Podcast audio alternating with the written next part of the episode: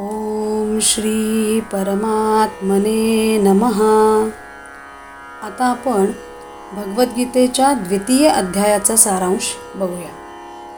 पहिल्या अध्यायात आपण पाहिले की अर्जुन रणभूमीवर आपल्यासमोर आपल्या आप्तस्वकीयांना गुरूंना पितामह भीष्म यांना पाहून मोहग्रस्त झालेला आहे. आणि या सर्वजणांना मारल्यामुळे आमच्या हातून मोठे पातक घडत आहे. या सर्वांचा वध केल्यामुळे जे पाप लागेल त्यापेक्षा भीक मागून जगणं श्रेयस्कर असे त्याला वाटू लागलेले आहे. या सर्वांना मारून पृथ्वीचे राज्य जरी मिळाले तरी आपल्याच प्रिय व्यक्तीच्या रक्ताने माखलेले हे भोग काय कामाचे असे तो भगवंतांना विचारू लागलेला आहे.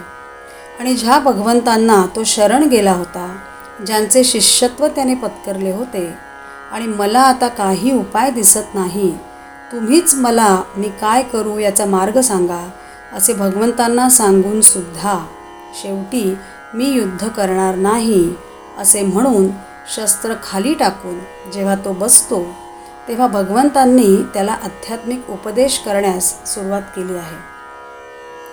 सुरुवातीलाच अर्जुन जे म्हणत होता की माझ्याकडून ह्या सर्वांचा वध होणार आहे यावर भगवंत त्याला मोहातून जागे करीत आहेत की तू त्यांना मारणारा नाही आहेस तर जगाचा चालक सर्व शक्तिमान ईश्वर असून या जगाच्या उत्पत्ती स्थिती आणि लयाचे कार्य त्याच्या संकल्पाने होत असते. तेव्हा त्यांना मारल्याचा कर्ता भाव तुझ्याकडे घेऊ नकोस. या सगळ्यांना एक अवयवधारी देह समजत आहेस म्हणून यांचे जन्म मृत्यू तुला दिसत आहेत. बुद्धिमान माणसे या देहातील देहीला जाणतात. आणि त्या देहीला चेतनेला कुणीही मारू जाळू शकत नाही. हे शरीर अनित्य आहे आणि ते जीर्ण झाले की जुन्या वस्त्रांचा ज्याप्रमाणे आपण त्याग करतो त्याप्रमाणे आत्मा वृद्ध जीर्ण शरीराचा त्याग करून नवीन शरीर धारण करतो. तेव्हा त्या प्रत्येकाच्या शरीरात असलेल्या परमात्म तत्वाला तू जाण आणि आत्मा अमर आहे हे जाणून तू युद्धाला तयार हो असे भगवंत सांगतात. पुढे भगवंत स्वधर्माचा विचार सांगतात. अर्जुना तू क्षत्रिय आहेस आणि बहुत पुण्याने त्यांना असे धर्मयुद्ध करण्याचा प्रसंग येतो. आणि तू मात्र या क्षणी तुझा क्षात्रधर्म सोडून युद्ध करायचे नाही असे म्हणत आहेस. या आत्मजांना मारून तुला पाप लागेल असे न होऊन तुझा स्वधर्म तू सोडलास म्हणून तुला पाप नक्कीच लागेल. शिवाय यामुळे तुझी खूप अपकीर्ती होणार आहे. सगळे कौरव तुला भ्याड आणि रणभूमीवरून पळून गेलास म्हणून तुझी निर्भत्सना करतील आणि पिढ्यान पिढ्या तुझी बेअब्रू होईल. तुला ही अपकीर्ती दुस्सह होईल. शिवाय युद्धात हरलास तर तुला स्वर्गप्राप्ती होईल किंवा जिंकलास तर पृथ्वीचे राज्य प्राप्त होईल. तेव्हा धर्मयुद्ध करायला तयार हो. येथपर्यंत भगवंतांनी सांख्य योगाची स्थिती सांगितली. इथून इथून पुढे भगवंत अर्जुनाला निष्काम कर्मयोगाबद्दल सांगत आहेत. मनुष्याने आपली सगळी कर्मे स्वधर्म आणि स्वकर्तव्य मानून आपले प्रत्येक कर्म ईश्वराला अर्पण केले पाहिजे. त्या कर्मातील आपला कर्ता भाव आणि अहंकार टाकून त्या कर्माच्या कर्मफळाची आसक्ती न धरता ते कर्म भगवंतचरणी अर्पण करावे. अशी आपली बुद्धी कायम ईश्वराच्या ठिकाणी स्थित ठेवावी. ईश्वराला सोडून आणि वेदाच्या ठिकाणी स्वर्गप्राप्ती करता सांगितलेल्या मार्गांना भुलून त्यांच्या पाठी जाणाऱ्या दुर्बुद्धीजनांपासून तू दूर राहा.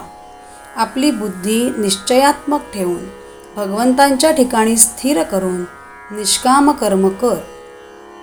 जे जीव असे करतात ते समाधी सुखाचा निरंतर अनुभव घेतात. यानंतर भगवंतांनी अर्जुनाला अशा स्थितप्रज्ञ समाधी अवस्थेप्रत पोहोचलेल्या लोकांची लक्षणे सांगितलेली आहेत. संसार सुखामध्ये परिलुप्त न होता स्वतःच्या स्वस्वरूपाला जाणल्याने त्या आत्मानंदात जो तृप्त आहे त्याला कोणत्याही आसक्ती शिवत नाहीत सुखदुःख जय पराजय यांचे कितीही प्रसंग आले तरी तो चित्ताचा समतोल ढळू देत नाही. जे होईल ती हरिच्छा असे जाणून जो आत्मानंदात निमग्न असतो. सगळ्या वृत्ती नेहमी परमात्मा ठिकाणी लीन असल्याने ज्याचा स्वतःच्या इंद्रिय मन बुद्धीवर ताबा आहे तो त्याच्या विषयांच्या प्रभावाने किंवा अभावाने विचलित होत नाही. साधनेच्या मार्गावर उच्च स्थिती प्राप्त केलेले योगीसुद्धा एखाद्या यत्किंचित विषयाच्या भोगाच्या लालसेने इंद्रियांच्या पाठी जाऊन त्यांचे या साधना मार्गावर कसे पतन होते ते भगवंत सांगतात. पण स्थितप्रज्ञ पुरुष कायम साधनेत जागे राहिल्याने सगळे सुखोपभोग त्याच्या खिजगणतीतही येत नाहीत. कुठल्याही चांगल्या वाईट परिस्थितीतही ते आत्मानंद अवस्थेत जगात वावरत असतात. आणि अशी ब्राह्मी अवस्थेत त्यांचा मृत्यू आला की ते मला प्राप्त होतात. गीतेची रचनाच अशी आहे की मागल्या अध्यायात जो अंतिम विचार आला त्याचा आधार पुढील अध्यायाला असतो.